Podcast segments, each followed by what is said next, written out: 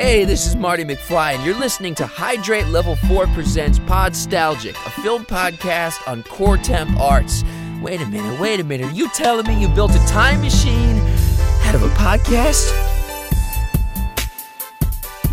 Hello and welcome to Podstalgic, the newly revamped Hydrate Level 4. Uh, this podcast, I take a nostalgic look and rediscover movies new and old. Uh, in this episode, it's an older movie, and joining me or returning are the wonderful Cutaways podcast, uh, Justine and Ashley. How are you guys? How are you guys? How are you ladies doing? I try to be politically correct. it's okay. We don't G- mind too genderly, much. genderly, Generally. correct. oh, we are good. We're good. good. Yeah. Awesome, awesome. We're, we're now, first time, first time guests again. yes, First time, first time. This is our 1st Kinda time cool. on his, his new show. oh yeah, yeah, Yeah. yeah. Happy You'll new have show. to be a first time next time I change it again, I guess. Yeah, Yeah. there you go. Yep. so for subscribers, you know, probably have heard you before, but for any new uh, new listeners, you guys were previously on um, Beauty and the Beast. Yes. yes. Matter of fact, Right. same year as this movie. Yes. Yes. Yeah. So Hitting so- 1991 up. hopefully, you know, uh, you the listener, um, you should already know what movie we're covering. We're going to be uh, talking about the um, Terry Gilliam's The Fisher King uh, that came out in uh, 1991. Uh, specifically came out now here's the thing it's got two different dates i know there was uh, initially a limited release september 20th 91 and then the following week was the wide release so um, you know with the show I just take a glance back around the time this movie came out. Now, were you guys into music back in the 90s or still or well, of course oh, that's a dumb question. You guys sing on your show all the time. That's all the true. time. Yeah. Yes. So that's a really dumb question. Um you know what? Before we get into all that stuff, why don't you talk about your show real quick? That's um, very rude of me to uh, assume people already know. They should really. Yeah. Yeah. You know. 'cause you're you're such a big fan. Yes, you are. If You're y'all number don't one know, y'all know now. Yes. Well, we're a romantic comedy podcast. Yeah. We um started the journey of going through um chronologically um in the romantic comedy genre because it seems to get I guess shit on Yeah. Yeah. a lot. And we really wanted to kind of take a look at it uh, just to see what it is that makes a chick flick work Yeah. or not work or um, just to see we're not we weren't real big fans of romantic comedies before then. no, that's correct. I have not seen most of the the staples myself. Yeah, I'd seen like the big ones, like the big like uh, Breakfast at Tiffany's, His Girl Friday, um, that kind of stuff. But Yeah, and I had not seen those at all. yeah, and I didn't know that they were technically romantic comedies. Yeah, so we every week watch a new one. Right now we are in 1998, so we are really hitting some good ones right now. Yeah. The 90s were the golden era of romantic comedy, it seems. And sometimes you guys even do movies that are quote unquote romantic comedies and are not. Like Yes. the prequel to Les Mis. oh, oh, cousin Bet. Cousin Bette. and that's what I love about your guys' show. Uh, also because, um, you know, I feel like a lot of podcasters, they, they pick movies because they want to watch them too. You guys pick movies because, like, you know, you're, uh, in a sense, limited to a certain genre, or at least that's what Netflix or IMDb tells you. But you guys still make shitty movies fun to listen to. You know, so you guys may not like the movie, but the episode is still very enjoyable, whether it be singing Hamilton songs or any pop songs and things of that. So, uh, Yeah, did we- I say we I love your show? We, Oh, oh, thank you. we really are a Hamilton podcast. Uh, yeah, in disguise. Right. if you really right. like Hamilton, please join in. We we we appreciate a good Hamilton reference. we need day. help. We we, d- we need help. I thought we were good. We're helpless. Ah! This Sorry, is all Hamilton. relative, yeah, because there's a couple people in this movie that also need help. Um, but yeah, the but uh, again, listeners, definitely check out the podcast. It's um, I love it. Hopefully, you guys agree with my taste because you listen to me, and hopefully, you like my taste in movies as well. Ish? Question mark? I don't know. Um, but when this movie came out, the number one song is actually one of my personal favorites. Is "I Adore Mi Amor" by Color Me Badd.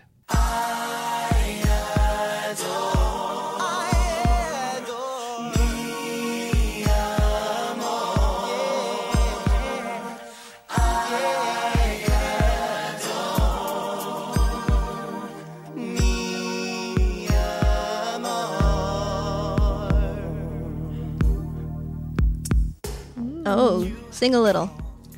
Uh, no. Uh, I, I need a little liquid courage for that. Uh, I mean, I, I, I would totally do it, but you know, I adore me more. It's it's it's slower, so you know, I really got to be in the mood to sing something like that. But it's um, it's a great It's song. It's a song for his wife, Justine. Oh, Mm-hmm. Mm-hmm. Sure. lady yes. love. That, that's love. we're gonna go with that. That's why I, I'm not gonna sing that at this point. But um, Gotcha. Yeah, "Color Me Badd." Yeah, you know they had some hits. You know, but yeah. that one was what number one for two weeks. Um, some of the movies that came out around this time, you know, it it. Uh, I was kind of looking through it, and around the time this movie actually came out, I didn't see a whole lot of big ones. To be honest with you, I remember seeing like Ernest Scared Stupid came out around that time. Gosh, some what what are some other ones? Obviously, pretty unmemorable ones. To be honest with you, but this movie I this was the first time I've seen it, and I do remember the cover box working at Blockbuster, you know, which I feel like a, a lot of a lot of podcasters had, and so I've always remembered it. And I kinda was one of those.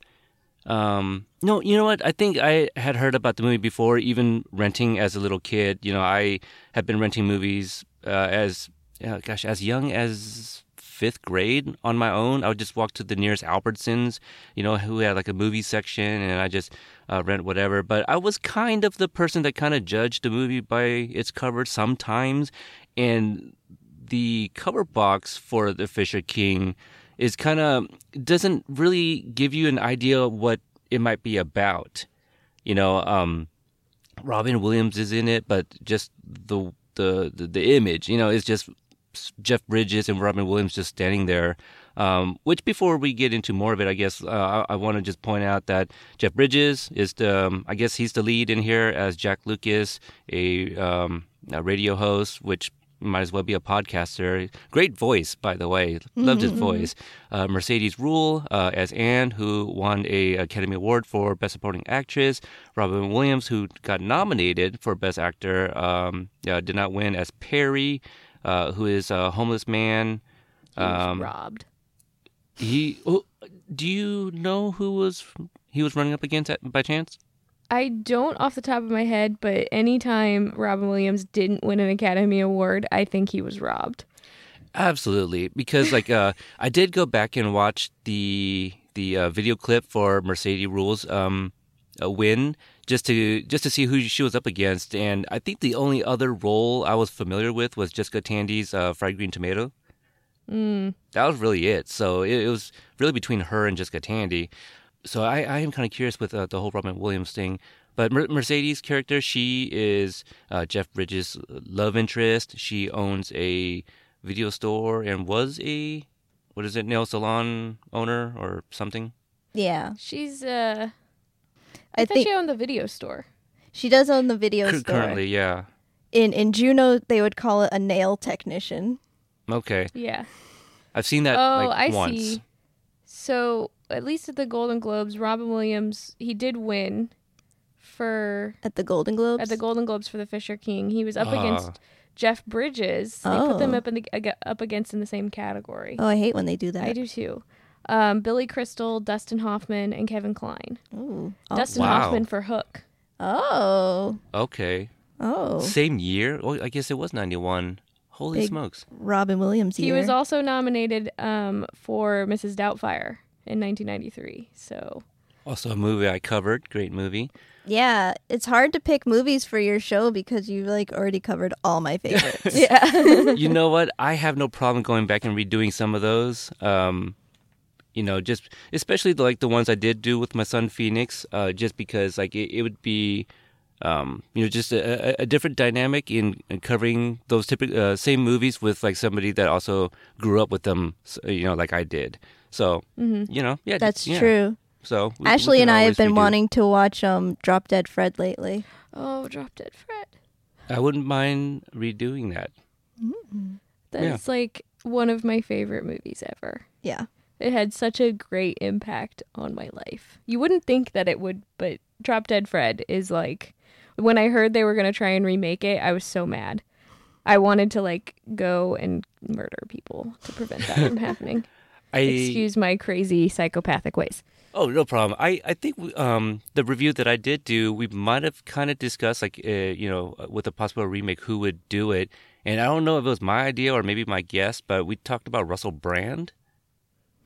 Yeah. Yeah, he's Yeah. who they were wanting to get. okay, for maybe it, that's and- what it was.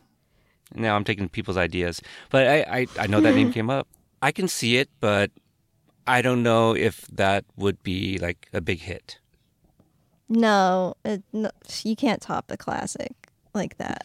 Oh, I see why he lost. What? Silence of the Lambs. Silence of the Lambs. He lost to Anthony Hopkins. Sorry, Ah. I finally found the Academy Awards one. Well, there we go. That okay, that makes a lot of sense. That's that's a tough one. It was a really crappy year, though, to be honest. There was Warren Beatty for Bugsy, Robert De Niro for Cape Fear, Nick Nolte for The Prince of Tides, and then Robin Williams for The Fisher King. Ugh, Yeah. Fisher King all the way. Yeah. See, I, I didn't see Prince of Tides. I didn't. I'm pretty sure I didn't see Cape Fear either, and that was a remake. I I know that. What was the in Silence of the Lambs? That was it. Yeah, Bug Silence of the Lambs. Oh, Bugsy. Bugsy. Bugsy was okay. It's Not alright. nominated worthy. yeah, It sounds mean- like it was a bad year. it, it it really does. That's and that's the thing with these um. um you know the coverages with with some of these movies too because you're just like like I, I think when I was a guest and we talked about my cousin Vinny I think it was kind of slim pickings as well with Marisa Tomei, except for like the whole, you know, uh, controversial, like, oh, you know, maybe was it Christopher Plummer might have misread the the the winning name or something, pulled a Steve Harvey, I guess. Hmm. Hmm. Interesting. Could be, I'm not sure. Um, but uh, this movie rated R for language and violence, and my was it violent? Um, now Terry Gilliam, I know the name, and I had to pull up his filmography, and surprisingly, I've only seen like three of his movies. Uh, yeah, so uh, I, I was just like, oh, Terry Gilliam, yeah, I know that guy, and then. I watched the movie and I go, huh, he, he definitely has like a very unique vision. And I, I was like, oh, I've probably, I've probably seen uh, like a lot of his movies. And so I pulled it up and the movies that I have seen of his, um, I remember as a kid, I saw The Adventures of Baron Munchausen, uh, which I feel I might have seen like some kind of animated version as well. Um, the funny thing is I own 12 Monkeys, still haven't seen it. I own it on Blu-ray. Uh, I do that. I buy movies and I never open them um, because I heard time travel and I was like, okay, I'm gonna buy that movie. Uh, I've heard of Fear and Loathing in Las Vegas, never seen it. I I, s- I watched The Brothers Grimm in the theater, was not impressed. Mm-hmm. Um, the Imaginarium of Dr. Parnassus, I rented that one, enjoyed it, but I don't remember anything other than there was three or four different actors that had to finish off uh, Heath Ledger's role. So that's it. I haven't seen anything else he's done. Wow. You need to Yeah. see Brazil, but like the good version of yeah. Brazil. Yeah, I, I feel like Brazil, I might have heard you guys mention it maybe, or um, definitely is a movie I have heard often that uh, people do like. So, yeah. Justine, you've seen this one uh, probably the most out of all of us. Obviously, this is my first watch, but uh, when when did you see this for the very first time?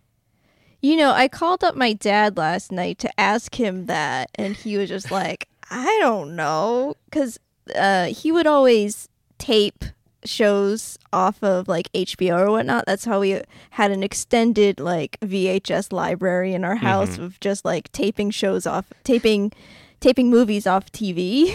Right, like everyone So- else. Yeah. Um, so I feel like I definitely had definitely seen this like by the age of 10, you know, but more I feel like the scene in Grand Central Station resonated with me. So it's like I definitely remember the scene before remember like really digesting the whole movie. And like and and as I was younger, we used to go into the city a lot, so it's like I connected to New York and I connected to this movie. So I don't remember exactly when the first time I've watched it. It's just been in existence in my life. At least 10 Yeah, at least yeah. when your dad started to degrade your mind. What about you, As Ashley? says. Um, I think the first time that I saw it was about five or six years ago. I was it was when I was in film school. Oh, so maybe it was longer than that. You're getting old. Yeah, I know. You get married and then you start forgetting things. I know, right? What happens? So, uh I was going through I had never seen it and I'd wanted to. I had just seen um I'd watched Robin Williams in uh the movie about death. That- Oh, is that the is it? title? Um No, it's World's Greatest Dad, or What uh it's the weird title. yeah. I know which one you're talking about. And Cuba Gooding Jr. is oh, in it. that what dreams may come. Yeah. What you know, Dreams May Come, yeah. I I thought this was kind of similar. Yeah, like That's in kind tone. of why I um picked it. I was in like that type of headspace. So I had just finished watching. his- I was going through a Robin Williams binge fest. I do that sometimes because I credit Robin Williams as being one of the men who raised me um, as a father figure, which you know is terribly upsetting that I never got to tell him that. But Yeah. um, yeah, uh, so I picked it after that, and after seeing what dreams may come and then having this it was just like oh my god robin williams you are far more sm- you, you are like the smartest man that i know like of in existence because i think he dealt with suicide and mental health and all of these great things within his performances that he just did so nuancedly because he understood and so it resonated with me on that level just because um, I deal with depression and PTSD. So it's like, oh my God, this man, this man is like the person who's going to help me understand what's going on with me. So if I sound like I'm starting to cry, it's because I am. Oh, yeah, it's you know, it um I feel the world was, you know, uh very very saddened with his passing and uh kind of what you said I, I think uh, makes a lot of sense and now that I think about it I too was uh you know essentially raised by Robin Williams you know we uh, mentioned Mrs. Doubtfire Hook and um you know also uh Dead Poet Society and, Mm-hmm. And Death to Smoochy. Justice Like- Smoochy, yeah, uh, the Edward Norton, yeah, you know, like some of his darker stuff, it, you know, now that I kind of think about it, um, are like some of his uh, better performances for sure. You know, um, people always remember him as a comedian, but think of him as an actor. You know, and uh, have you guys seen World's Greatest Dad? I have I've have it on my list. I have not watched it yet. That is, um, I I think it's written and directed by Bobcat Goldthwait. I that's what I want to say, Oh. but um, I remember watching it and liking it. And then when he passed, I went on Netflix and it was streaming, and I watched it. I'm just like, man, he was so good in there. And the movie is, um, you know, dark and also funny. Um, but I also like movies like, uh, was it The Final Cut? I, I think he was also in, and um, One Hour Photo. I like some of those performances as well. And I guess, yeah, I Patch mean, Adams, Awakenings. There's Patch just Adams, I Jack. enjoyed. Jack. See Oh, the yeah. Awakening I haven't seen. Jack, I feel like I have seen. Eh, That's where he's a kid, just keeps eight, just growing, but he's like the same age. He's mentally a kid, but his body is he has basically it's like reverse Benjamin Button. yeah he Okay, his pituitary gland was activated very very young so he basically ca- aged very quickly Yeah. um, Okay. so he's basically a 10 year old boy and so he that'll It's. Robin Williams. Yeah. It, it makes It's you just- cry. yeah it's just robin williams like that's just he lived for that kind of stuff Yeah.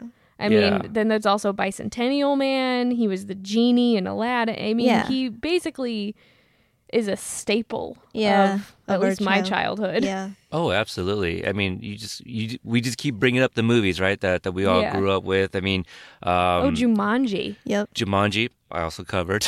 Yeah, that's But, why I figured yeah. you had done a lot of Robin Williams movies. So- Yeah. Ooh, Birdcage. I, forget, I always forget about the Birdcage. I love the Birdcage. Him and Nathan Lane are just so perfect together.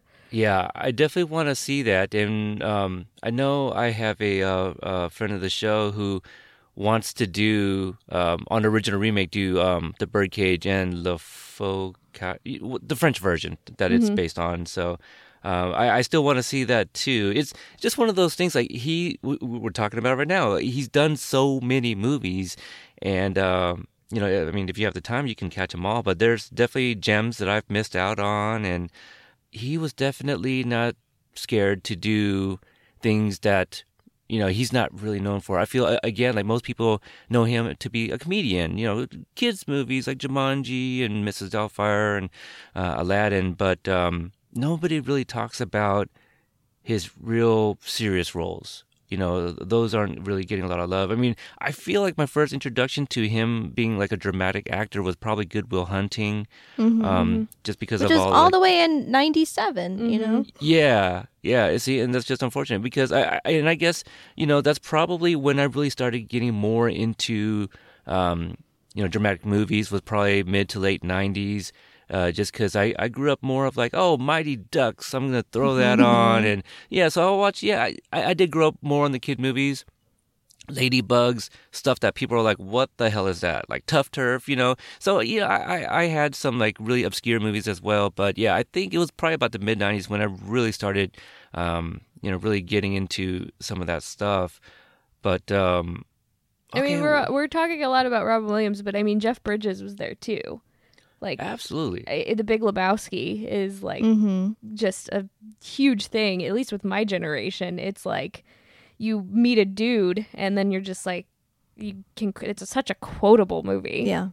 It is So- now. Here's the thing. Um, I know, I know. Uh, the Big Lebowski is like a, a huge thing, and I've heard of that a lot more than I have the Fisher King. So, uh, I think with me, I and I feel like I do need to give the Big Lebowski another watch. But when I watched it, I was kind of like, well, I don't get it. Like, I, I I didn't understand why why people loved it so much. You know, Well, it's the philosophy of being lazy. Okay. I should know a lot about that, to be honest with you. so I, I think it's one of those things that I probably need to watch again. I feel with The Fisher King is also another one of those things that I definitely need to watch again. Again, I mentioned uh, Terry uh, Gilliam's got this uh, very unique vision, and some a lot of the things came out of left field for me. Uh, go into the into this movie, I I knew nothing about this movie, so I didn't know what I was getting. At points, I was like, "Holy shit, this is like Twin Peaks or something," you know. and um, some parts, I was just like, "Hey, this is almost like a regular rom com," and so it was kind of like it, the, the tones kept on shifting for me, and I'm just like, I it, it was kind of so so some parts I was just like, what is going on? I wish it would just like kind of stay either really dark all the way or you know, but uh, definitely well written, and I think it did get nominated for like original screenplay. I'm, I'm trying to think of some of the other ones because it did definitely get like a handful of uh, nominations at the Academy Awards.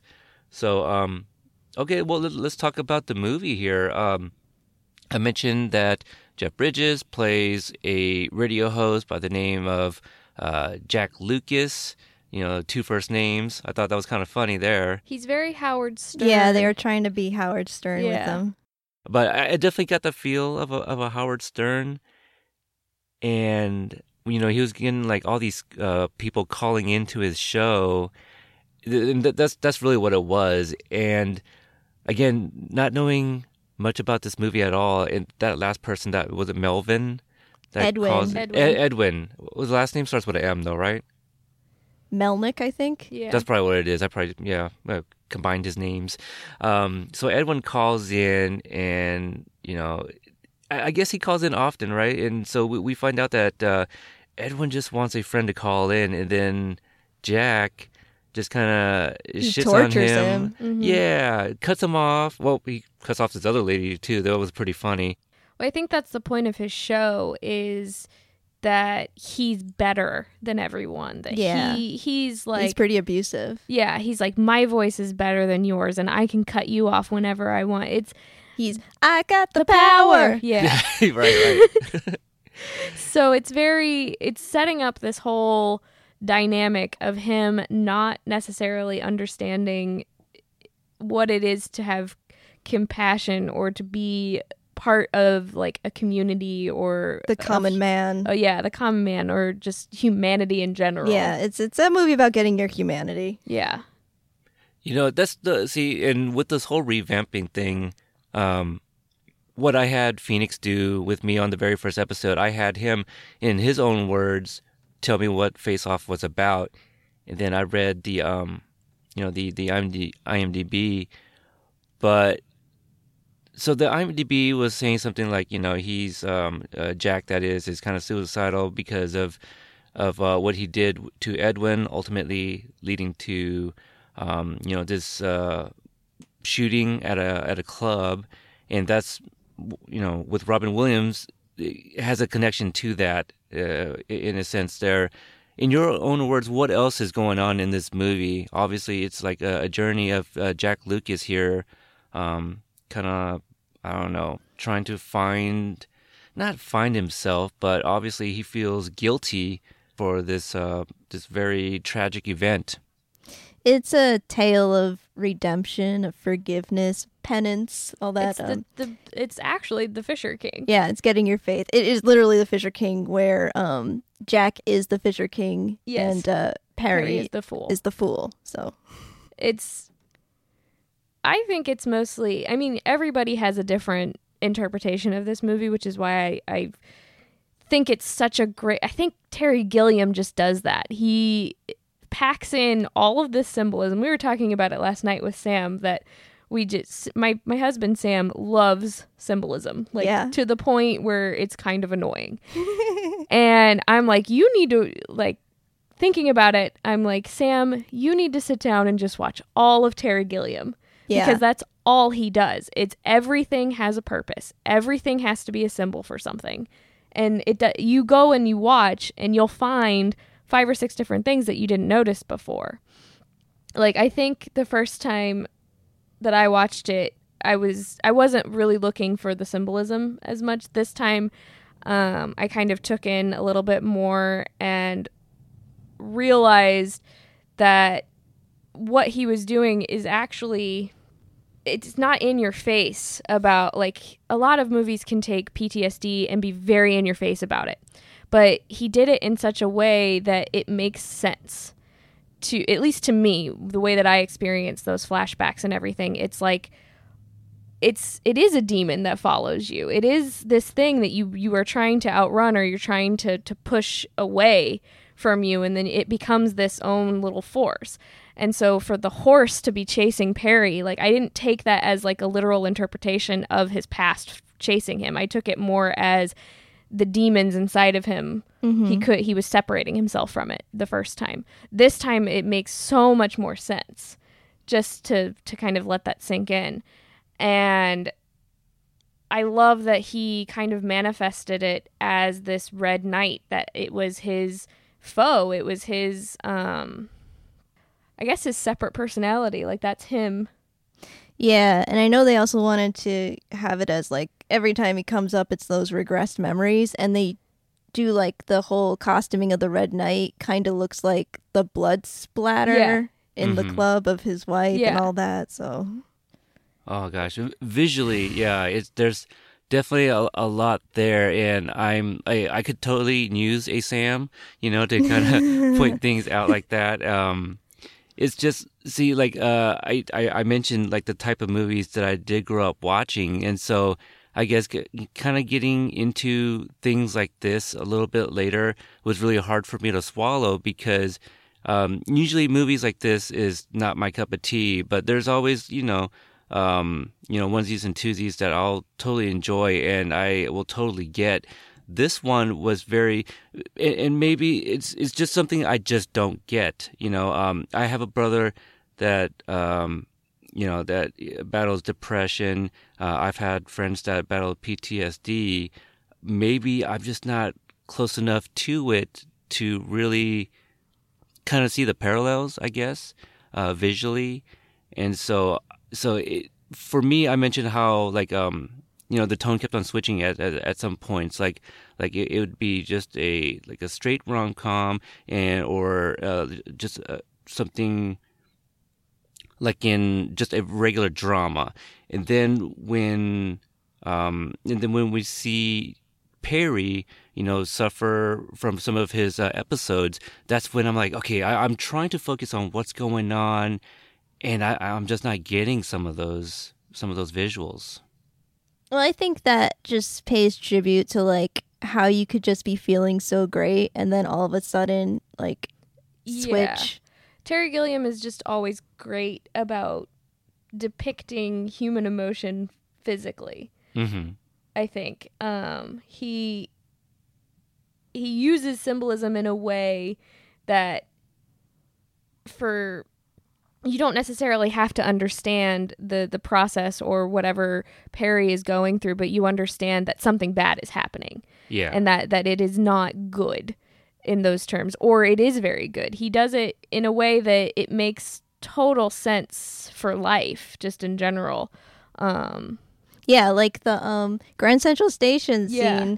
I I just equate that that is how I feel about falling in love. Mm-hmm. Like that is visually that to me is falling in love. Yeah, and it's it's subtle. It's not like like the thing about movies today is it's so processed. It's it has to go through seven eight thousand different stages before it'll even get filmed. And then when it's filmed, it has to go through the director's cut, the editor's cut, the this producer's cut. And that's how they almost ruined Brazil. And that's how and yeah, that that's the exact reference that I was going to make is that Ooh. Terry Gilliam kind of shows us through his career that the process for making movies shouldn't be this way that the studios want it to do because i mean that's what they that's how they ruined suicide squad like mm-hmm. they took Suicide Squad. It was going to be this very dark, gritty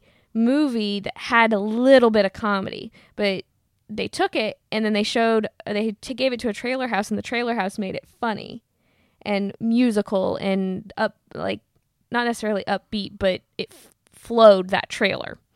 Well, then people loved the trailer, but the trailer didn't really depict what the movie was going to be about because you know trailers never do nowadays. So they're like, okay, we're going to give this entire cut to a trailer house to cut. So what did they do? They made it a musical. They they took it and every bit of it was just about the song that was playing in the background and it had no connecting point. It was bleh and I haven't even seen it all the way through. I have tried several different times, but the first 30 minutes of it is the worst thing I have ever seen in my life. And I have sat through the entire first original Incredible Hulk. So I, I it takes a lot to for me to like basically turn a movie off. But yeah, I think that's what's there it's hard today to be a filmmaker and you know grow up with um, references to Terry Gilliam like Brazil and, and The Fisher King and ha and, and Time even Bandits. the Time Bandits and even him being on um, Monty Python. Monty Python. So you have these very visual, sarcastic, dark humor things, and that becomes kind of part of who you are. And then you get into an industry where you don't get to do that. Yeah. It's kind of He's of faced a lot of studio oppression as Yes. his career's gone on. That's why like Brothers Grimm is like, eh. yeah, because it was who bought that? Who bought that? Because didn't they change the ending? Somebody changed the ending of it. They're always changing the endings of his movies. I know because they Hmm. want the happy ending, and he's like, "No, guys, that's not like It's how not- it always works." So did did uh is that what happened with this movie? No, this movie was always planned to have that Okay. ending. Okay. He uh, after Brazil, this was this was how long after Brazil? A couple years after Brazil? Yeah. Brazil came out in '85, Yeah. so, So- six years. well, Brazil was like terrible for him. Like, a Yeah. terrible emotional experience. And so he did low budget stuff directly after, or he self funded, I think, Mm, so that he could have control. He didn't want to work with the studios anymore. Like he was on a, I remember in class we talked about him being on a studio boycott for a while. So I think this was that. So he still to this day has to have control over his movies because of how bad. Who who was it? It was Harry. It was Harvey Weinstein Probably. who fucked over Brazil. Um, changed the dream sequence and the They they and they gave it a happy ending. they gave it a happy ending when it wasn't supposed to, because Brazil is about the industrialization of humanity and technology taking over. It's 1984. It's 1984, yeah. So he, he was like, "No, it can't have a happy ending," and the studio was like, "Nah, guy, uh, we can't listen to you. No." There it is. That's my favorite Justine moment thing there.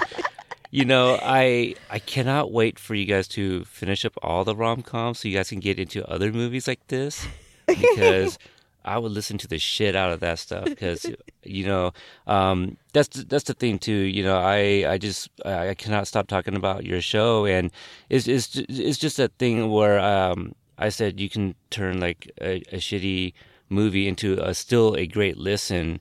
Um, it's just you guys never disappoint and Oh, well, that's thanks. good. you know Thank so you. so i appreciate you coming on the show first off but it's just yeah i oh i'm eating this up i'm just like i don't need to say anything else i'm just uh yeah i love some of this uh backstory stuff um as well um yeah i, I definitely want to check out brazil now uh for sure uh, 12 Monkeys. I, I own the damn movie. I might as well uh, pop that in sometime. Now, Oh Twelve my God. Monkeys is visually amazing. Yeah, and definitely Okay. watch the the short uh, La Jetée. Yeah. Of, that was influenced. Sorry, we're getting all film school on you. oh, no problem. Hey, you Didn't know he, what? He did I a missed couple out on that, so- animations as well, didn't he? Mm, oh yeah. remember. I mean, like, yeah. Well, he The did. Meaning he did of stuff in Monty Python. I remember something? That. But there's Oh, other yeah. stuff. I mean, he's got a full career of stuff, and yeah, I mean, Gilliam has definitely influenced me to actually just become a filmmaker. It's like directly. I am here because of Oh, him. okay. All right. Um, let's talk about uh, Anne, um, who I was, you know, again, I knew nothing about this movie, so I saw her and I was all like, "Hey, it's Josh's mom from Big." It And- is. yeah, yeah. And I also, um, I'm kind of blanking right now. I know her from something else. Girl, you know, let me pull her up real quick. But there was another one of those, you know, like movies as a kid kind of thing. I feel like it might have been after Big that she did. Uh, the other movie I also know uh, Mercedes from is uh, Last Action Hero, also playing the mom. oh, that's one of Sam's favorite movies. He wants us to watch it. it's you know it's it's an Arnold flick. You know, it's a yeah. She she plays that kid's mom as well. She's just she's just a lot of Yeah. mom. A lot She- of moms. she is definitely not a mom in this one. Um, nah. because she's like, hey, I want to be a mom, and you're like, you don't even love me. Uh, I like I like their dynamic. I'm super sad for her.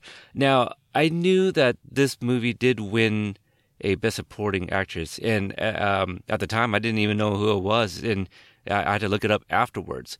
So so I was curious because um, obviously I was uh, keeping an eye on Anne, and I knew that Perry would eventually get some type of love interest. So I, I was kind of waiting for her, and she didn't come in till like halfway through the movie. Mm-hmm. So I thought that was a little interesting. Um, I like um the character of Anne. I feel like is there to show us also like real uh delusions and real talking to ourselves. Like yeah. I definitely like her. I um, she's definite, definitely. Uh, mm, I, I, I'm probably gonna misuse words because I tend to do that. I was gonna say she's definitely got a little, a little fight in her. You know, she's. Uh, I really like her character, and I think the actress is actually also from Queens, so she's not you know too far off uh, from probably playing you know somebody that she um, knows. You know, like Mhm. I, I feel she probably knows uh, somebody just like this. But um, I do think it's funny that Jack goes from being a uh, radio show host to working at a video store. And I guess does he manage like the the porn room? Is is that is that what's going on there? That's what he thinks he does. Yeah, well, Oh, definitely his sure. office. His office can is call in the it porn that. room. Yes. I love the little cameo here with Ka- uh, Kathy Najimy, uh, who was Yeah. one, one of the witches from Hocus Pocus. hmm Mm-hmm. I saw her recently on. Gosh, oh, oh, I think it was like Madea's Christmas movie or something like that. She was in there and she she thinned out. I almost didn't recognize her. Wow, I haven't seen her lately. Yeah, I haven't seen her lately either. I know she was one of the big voices behind trying to get Hocus Pocus 2 before Garry Marshall died. Oh. I Mm. know. R.I.P. Garry. Oh miss gosh, you. it's kind of like uh, kind of like uh, how Bonnie Hunt, you know, was trying to get um, uh, Jumanji two. Wait, no, no, no, no, no. She was gonna write Mrs. Doubtfire two. I think that's what it was. Yeah. that's what it Oh. was. Something like that. I mean, they were they already are making a Jumanji 2, which I just Oh right, yeah, they are. Oh, it's got the lord. rock in it and Yeah, I saw like a it's still. actually they go into the game this time. Oh, and I'm okay, like- I might be all right with that.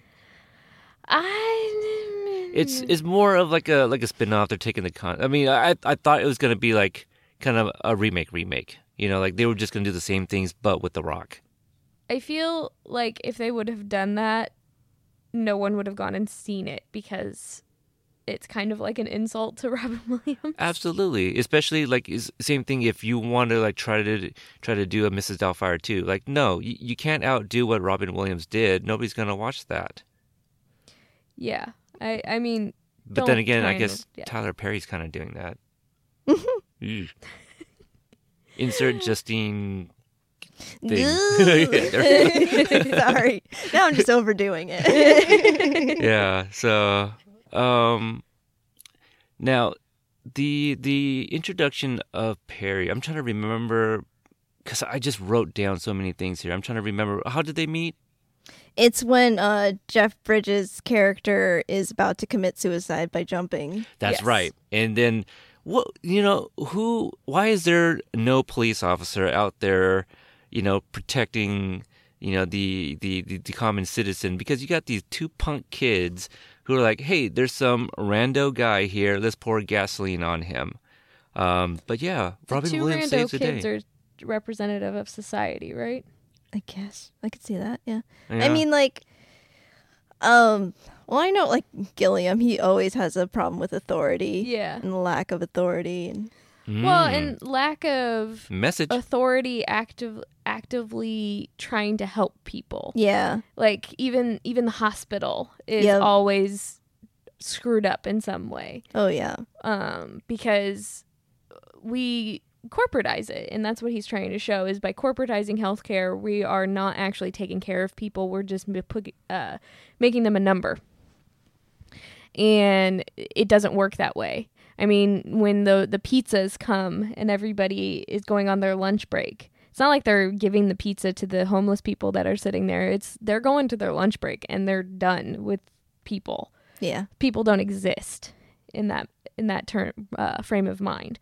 So I think the the kids showing up for me it was they're the representation of society always kicking you down or not letting um not showing any type of compassion, compassion or love towards someone who's going through something that is, you know, horrible. Like depression is a horrible, debilitating thing, and we don't take it seriously, even today.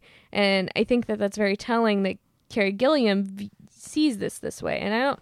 Does he suffer from depression, or is that why? Because it's in his movies all the time, Yeah, or he just he's fascinated with it, with the juxtaposition of people not caring about it, or seemingly seeing it as you're broken or you're too fucked up to care about kind of thing. And what's sad is is that seeps into people who suffer from it and that's why they don't get help. That's why they they don't tell anybody that they're dealing with it because they have this media in a sense showing that you are not important enough to save kind of thing. mm-hmm. So Mhm. you're you're not a perfect standard. So why should we save you? it's nuts because like uh, I I thought it was uh, a very interesting. I guess we can call it say, uh, a very interesting visual that these these two uh, teens, I guess, they're, they're, you know their faces aren't shown too, so they're not given a face.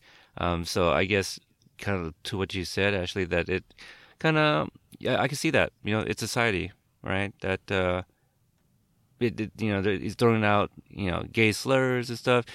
I do, I did find it funny that uh, knowing that Hook was you know filmed or post production whatever around the same time. It's like, well, no, but I do believe in fairies. You know, like that whole Mhm. line. That's I was like, exactly what it was a reference to. Okay. Yeah. Okay.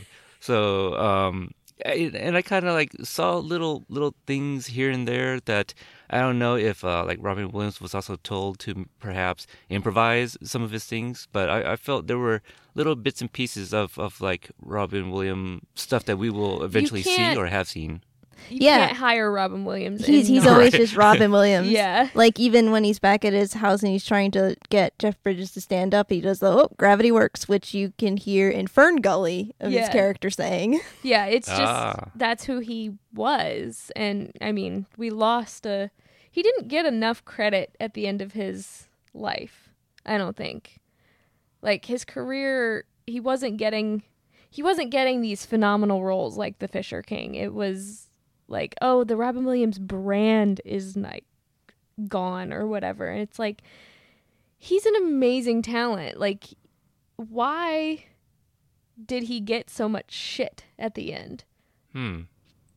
you So, know yeah. like career wise i'm not like he it, it was hard for him to find a job that i think fulfilled things he was also going through a lot of things it just to me i always felt like his career went on such a downturn that maybe that's what he wanted but i don't know I, it just always felt like they weren't giving him the chance to be robin williams anymore Mm. and that was upsetting to me like studi- studios couldn't control robin williams so we're not going to hire robin williams anymore Yeah, studio control.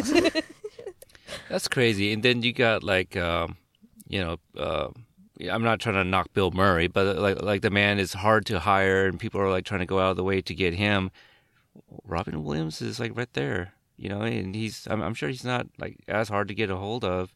That that could be doing other stuff too, but uh, I'm glad you know he wasn't like at least like doing like terrible movies at the end though.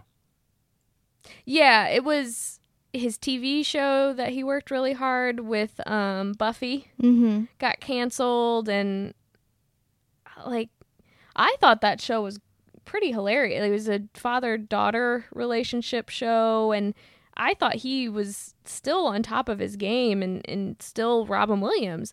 Even without the cocaine, he was Robin Williams. And it's just, it was sad to me. Like at at the time that he was gone, it was just like, oh, we just lost something so huge in this world that for the last couple of years wasn't being utilized. And that upsets me. Whether or not that's true, whether or not he was, you know, taking time to be with his family, I don't know. I could be completely wrong. I was just upset. I I didn't know this, but um because I hadn't seen the movie, but I guess Robin Williams was also in The Butler. Really? I didn't Yeah. know. haven't seen it. He has a credit in The Butler. So aside from that, and then the the museum movies, um, well, he he lent his voice in Happy Feet too, but World's Greatest Dad, which I mentioned, was pretty much his last movie because everything else was uh, after his passing. So. Um, yeah, definitely check that out. I, I would love to hear you guys' opinion on that movie. Um, so, but the the the homeless raid, the raid, the the, the saving of of Jack there. I thought that was The uh. Yeah, I I thought that was just a great introduction to uh, Perry's character and also the other homeless men that he hangs out with. His merry men. His merry men. He's he's Robin Hood. Mm-hmm. I and I like that uh, a lot too, like the that theme, and then later on where Jack tries to uh, go on the the little his uh, not adventure, but when he His tries quest? to go quest. Thank you. His Grail That's quest. a great word. His uh, quest to go steal the Holy Grail. Uh, I was just like, look at him wearing his little Errol Flynn hat, you know. So I, Yeah. I, I liked all that. All, all that was, um, you know, making me chuckle there. Now, we mentioned Jeff Bridges earlier. Did he get nominated for this role? He was nominated for a Golden Globe, but not for Golden. Globe. Okay, see, that's the thing. Like, uh, there's just so many different, um, you know, awards that that, They that pushed are out Robin there. Williams for award season instead of Jeff Bridges. Yeah, but yeah, he did great in here too. Uh, I feel, I feel um, Jeff Bridges uh, definitely um, was better for me in the second half of the movie. Um, It could have been because like I was waiting, you know, for for the Robin Williams stuff. I think I going into the movie, I knew that he was nominated, so maybe that's why I was maybe focusing on him. But um, also, I felt the second half of the movie was probably when I liked it most. And I also liked it a lot when we got uh, Lydia, when she was introduced. Oh yeah, Yeah. Gotta love Amanda Plummer. Amanda Plummer. You see, I and I seen some of the um her credits. I think this is the only movie I've seen her in. really? It, I well, like she was in. She's in So I Married an Axe Axe Murder. Murderer, She was in um who she, was she the sister? Yeah. yeah. Oh, okay, okay. I, I Yeah. lied. I she lied. she generally usually just plays crazy. Yeah. yeah, She I, enjoys I it. listened to your guys' coverage on that too. Yeah. so uh, okay, okay, I lied. Um, it, I, I guess watching her in this movie, it just she didn't have, I guess, the face that that um, I recognize. But now that you mentioned, so I married an ex murderer, I can kind of see it. Um, it. It has been a while for that one, but um, yeah, I guess she, I, I guess I don't really know her much from anything else. I, I saw that she had a credit in like Kill Bill, but like I've seen that movie like maybe twice. So I I did uh, k- kind of like this, you know, with the whole introduction of Lydia. I thought it was very interesting that uh, it, it was kind of like um, you know Groundhog's Day, you know, to you know, since I mentioned Bill Murray, it, uh, uh, Perry, you know, he's he's I, I guess kind of stalking Lydia. You know, he's very enamored with her. He's it, she does the same thing every single day. Mhm. So i i in in a sense, she's a little I don't know neurotic in her own way. Like everybody, everybody is off in their own way in this movie. I feel like she was a little OCD or Yeah. autistic, okay. Yeah. At least, or just without the definitions of it. For OCD, Yeah. check out your coverage of um, uh, as good as it gets because you guys Ah. completely loved that movie, right? Yeah, we did so much. yeah, so Can much. you hear the sarcasm in my One of, one of your best movies, up there with Jerry Maguire. yeah. Great companion Oh, the piece. man feeling. You need more of those, you say. Oh, okay. Man feelings. We need we need more understanding of man feelings. Uh, Yeah. Ah, okay. I mean, we need men men to be able to express their feelings without it being aggressive, angry, or masculine. yeah. How about um, I Love You, Man? I love that movie. I haven't seen it. It's one of my favorite movies it. of 2009. It's a comic. It's a romantic comedy about bromance. It's it's on our list. I It's know on it our is. list. We'll get to it. Actually, did uh, Justine tell you what I suggested for, for you Uh-uh. guys? Oh, I said, um, hey, Back to the Future 3 is kind of a rom com. I mean, there's comedy and there's a romance in there. You get to see Michael J. Fox's butt. Dude, I love Back to the Future 3. Love Yeah. it. Anytime there's man butt, I'm in. There you go. Unfortunately, no peen. It is PG, uh, a PG Aw. movie. So, yeah. Viva la Peen. Uh, what was that? Cousin Cousin Bette? Is that was this- Cousin Bette. Bette. There we go. Uh, follow you guys' Instagram for a picture of uh, something you guys asked for. So I, I think that's awesome. And uh, um, when I was listening to your coverage, I go, oh, that explains the whole emoji and the French flag. and then I saw it on your Instagram. I go, well, look at that. See, so people love you guys. Thanks. I just I can't believe people are still listening. Yeah. hey, well, you're you guys are a great listen. So, um, the um the story of redemption, uh, Justin, you mentioned uh, uh, Jack. He feels so. Obviously, we find out um, Jack gets bad news by watching the news. He finds out that you know Melvin uh, did this at the club. Right, three years later, and then he runs into um, Perry, and then he finds out was it who's this uh, gentleman that's down there? Is he like a janitor or I kind of kind of forget the the one that um, Jack meets? It's like their their maintenance building guy because that's Okay. the apartment building that uh, Perry and his wife lived in. Yeah. So now he just keeps them in the boiler room. Which he can't pay rent, but he still wants to take care of him. it, it kind of reminded me a little bit of uh, With Honors. Did you guys ever see that movie? I don't know what that is. Um, no. It's uh, Joe Pesci and Brendan Fraser. Uh, Um, Joe Pesci is um, a homeless guy that lives in a boiler room at a college. that sounds familiar. I feel like I've seen like a preview Well, for your. Patrick Dempsey is also in there. oh, we'll Um, check it Oh, out. oh, okay. okay. Yeah, uh, I'm down. Gosh, and there's a young woman, the love interest. I'm trying to remember Moira something rather. It's early 90s. I I kind of like jokingly say like it's the sequel to um School Ties because you know yet again Brendan Fraser is you know in school. Uh, I think he wrote like a thesis, lost it somehow, and then it ended up with Joe Pesci, and he is um like giving a page back as long as like Brendan Fraser gives him something in return, little by little, you know, and they form a relationship too. So I was kind of seeing that a little bit um, in this movie as well, but only because like, well, Robin Williams is um is homeless. And, yeah, it sounds like another movie where they get their humanity. yeah, yeah. So it, it it is that I I own that movie, and eventually I'll probably you know review that maybe, but uh, it's definitely worth a watch at least once. You know, I I- don't know if it still holds up, but I do remember enjoying it a lot. But I I think I had a phase where I just loved Brendan Fraser. You know, Blast from the Past and all that good stuff. Yeah, So I mean, how can you not? yeah, for So- serious. Yeah. Beautiful human. now did- Encino Man. He's so pretty in Encino Man. He is. I mean, yeah, he was definitely Studley. You know, um, that uh, was it. I said Fred. Well, I, I forget the name of the group, but that sexy. Right said Fred. Right said Fred. Thank you. Yeah, that song like fit perfectly in those scenes uh, with with him. So, I need to do that one too.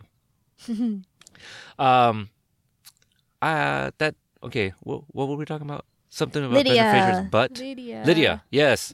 So I love her. I love the way Amanda Plummer plays her. She is quite hilarious um, with her physical comedy. Yeah, I feel like she's me. She is you. she is me. That's funny. Literally. I am Perry and you are Lydia. Yeah, because I'm That's a little autistic. I can You're see that little you guys are definitely meant for each other. Absolutely. Oh, it, it comes She's out my in your show. Yes. Oh, yeah, I've seen. I've seen a. Was it a tweet? Maybe a tweet or Instagram? I think something like that.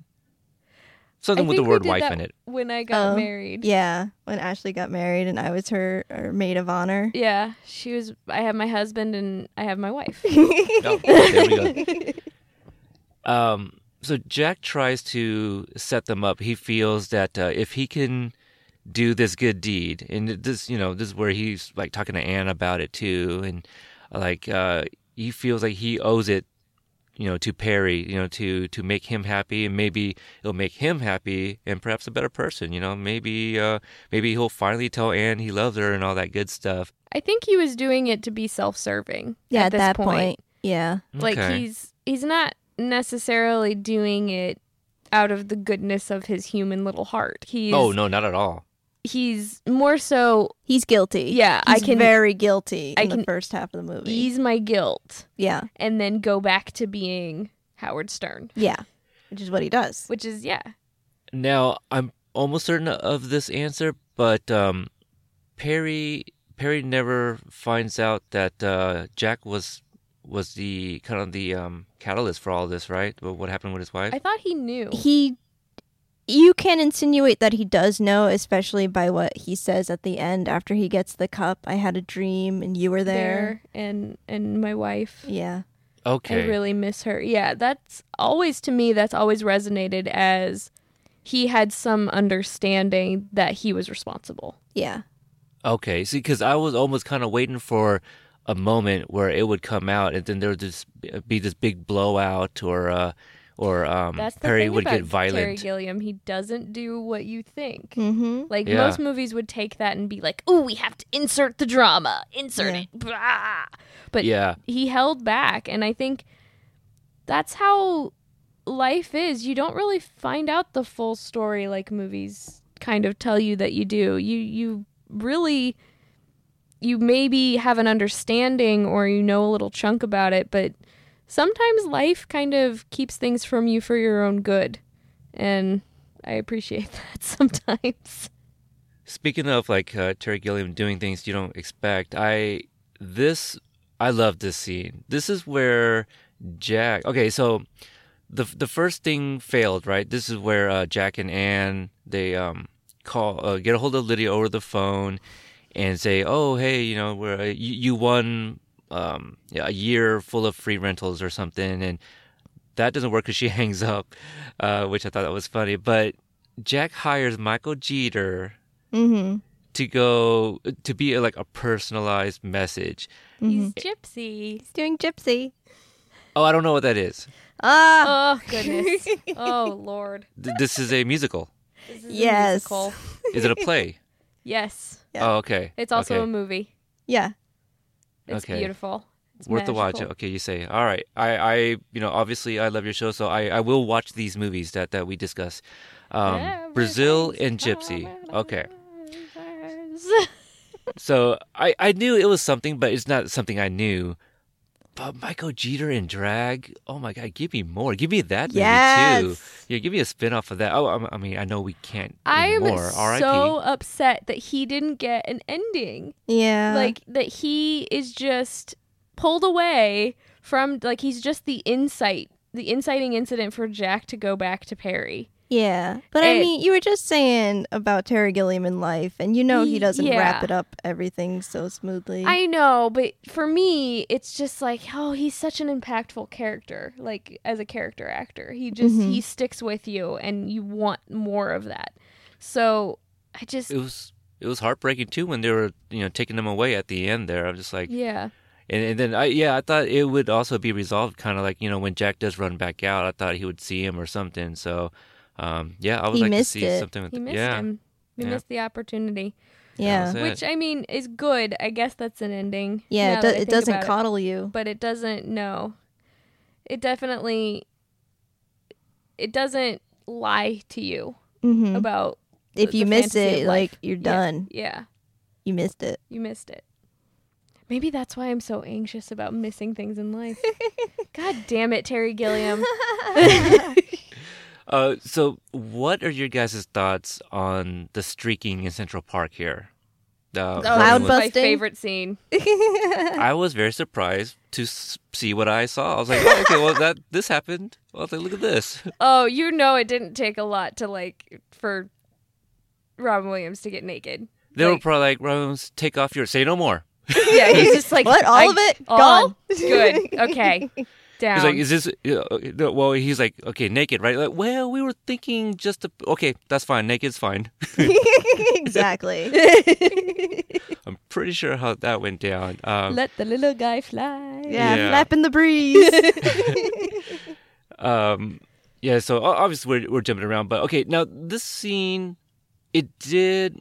I I don't know if it could have been done another way, but you know, you, you two being film editors, um, I I really enjoyed this scene, but the transitions were really bothering me. It's the dinner scene, you know, the, the the double Oh. date and the wipes. The wipes were really bothering me, and I don't know if that's maybe a um like a product uh product of his time, you know, it- it- or I think a little bit. a little Could- bit. It's a bit Star Warsy. Yeah. yeah. Do you think it could have worked as maybe like a montage with maybe like you know some some kind of just song in the background and still get mm. those jokes? I, I feel like that could have just worked Terry as well. No, all. yeah. I No. think that d- any dissolves or song would have just romanticized it. Yeah. And and he I don't think he really does montages. Okay. No. I don't I can't think of a Terry Gilliam montage. Yeah, I yeah, and I don't think if it's gonna be something that he's romanticizing, it's going to be violence. Yeah. Anything with like love and pure things, I think it's just going to be like awkward and being like, "This is it." yeah. This is this is what love is. Like violence is easy, but love is really hard. yeah. Yeah, I, I really liked it a lot. Uh, obviously, the um, my note. Um, well, actually, no. My, well, uh, yeah, uh, it's very close I to each other. I can see why it's annoying though. Yeah, and I can there's a lot of it. S- see that it's like, okay, we're just going to set up the camera in one angle, and then Robin Williams is going to improv. It's it's a little lazy. Yeah, especially uh, Robin Williams playing off of Amanda Plummer. Yeah. and, and vice versa. At some points, I feel, but um, but no, I I just love that play too. It, it's kind of like um, there was a movie. Well, I mean, obviously, it, it happens often, but it, it's just uh, I didn't see it going there. You know, with um. Uh, Lydia being so uncoordinated, dropping things and stuff, and I just thought it was funny how uh, Perry would follow suit. You know, just like, oh yeah, oh shit, I dropped my dumpling on the floor too, and He's Um, making her feel comfortable. Yeah. right, nice. right. Yeah. Oh, uh, gosh. Hitch. Hitch kind of did something very similar. Um, uh, Will Smith, uh, Kevin James, and, you know, he, uh, Will Smith tries to set Kevin James up with a woman who kind of had like some quirks and stuff, and she thought that Kevin James was doing these things to make her feel comfortable, but he was just as uncoordinated as she was. So it, it was kind of like that, but I thought it was very cute. But I felt like the, um, there was just way too many wipes and i didn't feel there was like that much passage in time so that's why it kind of bothered me i'm just like what i, I didn't get that Yeah, it it was like they were doing best takes while keeping continuity. Okay Yeah. Like there there there yeah, there are a few things with it that I would have done a little differently. I would have done jump cuts. i want to yeah. see your guys' um, uh, edit of this yeah. oh Okay, what is the I'll jump go, cut I'll go to we're the Terry Gilliam archives and The jump cut the jump cut is just like pretty much like removing frames like the camera stays still but then it's like a passage in time but it's a, it's a hard cut so no dissolve or no wipe. oh okay ah, ah. Oh, almost like um like watching bloopers or something Yeah. Yeah. Yeah, okay okay yeah the reason can I, would do the jump cuts is because the way that you remember a first date.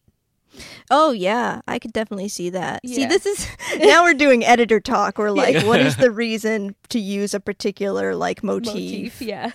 Is that like you try to get into the same headspace that the characters are in? So like, as she was just saying, like you, re- the way you remember time, especially when you're nervous, is just in, in In, fragments. in blurps. It- So- it's, she, so Ashley would replicate that by just like removing bits of information. yeah, and and you remembering that one moment and then it was done. Like Yeah, it'd just be like, oh, this random time, like he just touched my hand. I really Yeah. focused on like that one instance. Yeah. So you get a flash of that and then you get a flash of her dropping something and then him following suit and then you get um the flash of him rearranging the table nervously or or something like that. yeah, Do you think like uh, if if they stay with the wipes, could it had been a little bit more effective if we were getting like different angles at the table as, as opposed to just that one shot? maybe I feel like I would have done more something with like the lazy Susan of like a camera on a slider going around and The table? behind. Yeah, See, I wouldn't Okay. I like the still camera. yeah, I do like the the stationary camera. I I feel like maybe jump cuts would be a little too jarring. The wipes let you kind of ease, Ease into in. it. Sorry, we're getting all technical. No, it's I, hey. I told you guys before. I eat this up. This is great stuff. Um, because Well, and often it shows I, we are just such different Yeah. editor. I I I always like having these conversations Yeah. because I'm always like I just want to get get it, get it, Yeah, get it, yeah, get it, get and it. I'm a slow dissolve type Yeah, person yeah. 'cause I'm like more old school. yeah. That's funny. Yeah, I just um because often you know I, I hear this type of stuff. Very little am I ever a part of this type of conversation, so I I love it. Uh, shortly after this, um, uh, Perry walks Lydia home, and my note for this scene is that the uh, chemistry is just dripping off the screen. I love the scene so much. It um, uh, I, I know you guys' feelings on Jerry Maguire. It, it is one of my favorite movies just because of the performances. Um, yeah, I, I love the characters in, in that movie. But if people thought, if people ate up the scene, you know, the you had me at a hello, you know, shut up, shut up, all that stuff. This like kills that scene. Like this, Mhm. I again, I know very little about this movie. I don't know why this particular scene hasn't been parodied in other movies. You know, because I feel there was so much quotables i- in in the, the, the well, I mean, Robin Williams tells her to shut up. Okay. Excuse me. Wait. Just. Hey. j- Sorry. Wait one minute. Hey, excuse me. Please wait. Wait. No, listen, I'm not feeling very oh, well. Oh, no wonder. We just met, made love, and broke up, all in the space of 30 seconds. And I don't remember having the first kiss, which I think is the best part. Listen, it was so very special to meet you. And it was I for me too, but I think it's time you should shut up now. And I would... Shut up. Please? I'm not coming up to your apartment. That was never my intention. Oh, God, you don't want to. Oh, no, I want to. I have a hard on for you the size of Florida. But I don't want just one night. I have a confession I have to make to you. You're married? No? You're divorced? No. You, you have a disease? No, please stop. I'm in love with you. Not just from tonight. I've known you for a long time. I know that you come out from work at noon every day and you fight your way out that door and then you get pushed back in and three seconds later you come back out again. And I, I walk with you to lunch and I know if it's a good day if you stop and get that romance novel at that bookstore. I know what you order and I know on Wednesdays you go to that dim sum parlor and I know that you get a jawbreaker before you go back into work. And I know you hate your job and you don't have many friends and I know sometimes you feel a little uncoordinated and you don't feel as wonderful as everybody else and feeling as alone and separate as you feel you are and I love you. I love you. and I think you're the greatest thing since Spice Racks. And I've been knocked out several times. If I could just have that first kiss, and I won't. I won't be distant. I'll come back in the morning and I'll call you if you let me. Yeah. You know, like I, I love that. Like I, I just I didn't see anything that I have ever seen in, in other movies before that I, I I don't know why. well, I think a lot of that comes from Terry Gilliam being kind of like a Hollywood pariah Yeah, it's it's it's a small film. I'd say real. Yeah. compared to Jerry Maguire. Yes, it didn't have the release that Jerry Maguire. I had. mean, like I quote it all the time, but Yeah. nobody knows what I'm talking about. she quotes it all the time, and like she doesn't even remember what she's quoting. yeah. What are some of the uh, your go tos from this movie? Oh, what were we watching? We were watch- we just rewatched it last night to prepare for this. Yeah. And he was doing it was Jeff Bridges hanging off the side of the building and he said, Thank God nobody looks up in this town. I was like, That's where I get it from. I say That that. is funny. now, uh, um, d- do you say that in L.A. You say it anywhere or do you just say it in, everywhere. in general? Okay. I'll just say Yeah, I was just like, oh damn, shade on New York. Like nobody, yeah, nobody look. When there was a protester climbing up Trump Tower, that's what you Oh said. Oh yeah. yeah. That's yeah, that's probably the last time I said it. thank God nobody looks up in this town. Somebody's scaling a building. Anytime like there's like window washers, you know, I'm sorry, it's just Yep. I noticed stuff like that too. That's the funny thing, but I don't know. I'm just a um. Maybe that kind of kind of goes back to how I pick pick up on people's like isms and the things that they often say and stuff. I I just like to I don't know. I guess people watch and people listen. It's Yeah. just a, a thing I do. I guess. You and Sam would get along great. Yeah. yeah. Well, he watches people because that's how he he was raised to talk. So, like, find his language. So, he's a very Oh, big people watcher. But that's why he also loves symbolism so much, is because you get a lot from body language. Oh, oh, okay. Yeah. That that would be interesting. Well, if I ever make it down to LA again, you know, Yes. uh, ma- ma- Yes. maybe we can you you can set me up on a on a little date be and we can just on watch our people. podcast. Date. Hey, oh, look yeah, at that. mandate. yeah, mandate. Yep. I, I j- yeah, I, I call my my hanging out with my friends mandates too. Mm-hmm. Um, so let's see here. So Lydia and Perry, I I, I could have used more of them. I definitely love the scene. I think what I love about the scene so much is it's- it's so genuine. It's so Mhm. like that's a that's Robin Williams and that's Amanda Plummer. Like Mhm. they're it's Uh, and it- I love how it holds on the close up of Mhm. her too. Like Mhm. even when it gets slightly out of focus, like you'd want to cut away, but she comes back into it because she's staying in the moment. So you stay in the moment with her. well, and I love that that was utilized that way. Yeah. like the camera, it's starting to fade, Mm-hmm. and then she's like right back into it. Yeah. So it's even the camera is utilized in ways that make you subconsciously feel certain ways. Yeah, we're all about the manipulation of the Yeah. editing.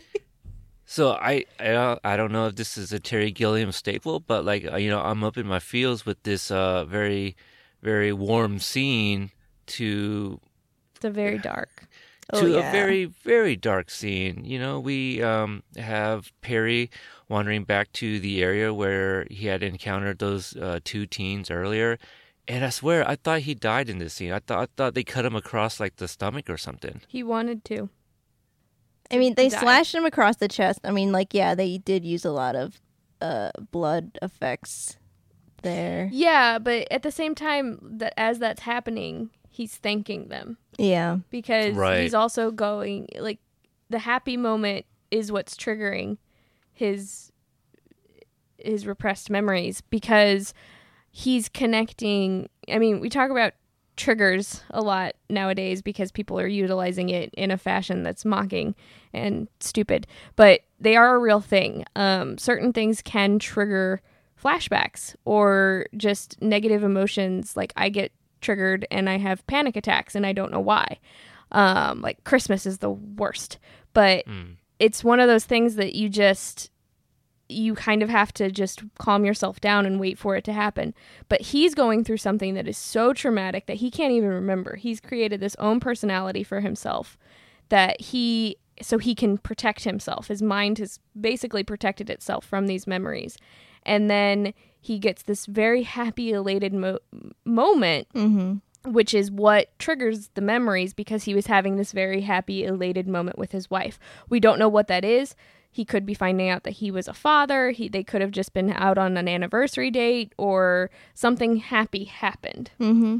And that's what triggered the emotion. And he that he even asks, he's like, "Why can't you just let me have this one moment?" Yeah, and just think about how like that sucks. Like you just can never be happy. Yeah. It's like Angel. Yeah. Is that uh, the The- TV show? Angel? yeah. Oh, Yeah. sorry, it's not anything I got into uh, early on. Well, it's this very human thing to want to be happy and then to Okay. be constantly Punished. tortured and punished for that emotion. You know, no wonder he went a little cuckoo bananas. Like yeah. that's a terrible thing to to go through and to then have to survive through. Yeah. Oh god. It. Yeah. The, we definitely get more um, images here uh, of of the actual shooting in the club. It's very violent how it happens. You know. Um. He gets like you know brain matter on his face and all of that. I. I was uh, legit like scared, you know. Uh, th- this this like turned into a horror movie for me from when he starts hallucinating and running away from the um, from that red knight and running in the uh, running in the streets. I buy that he is scared shitless, you know, and everybody just watching him running by.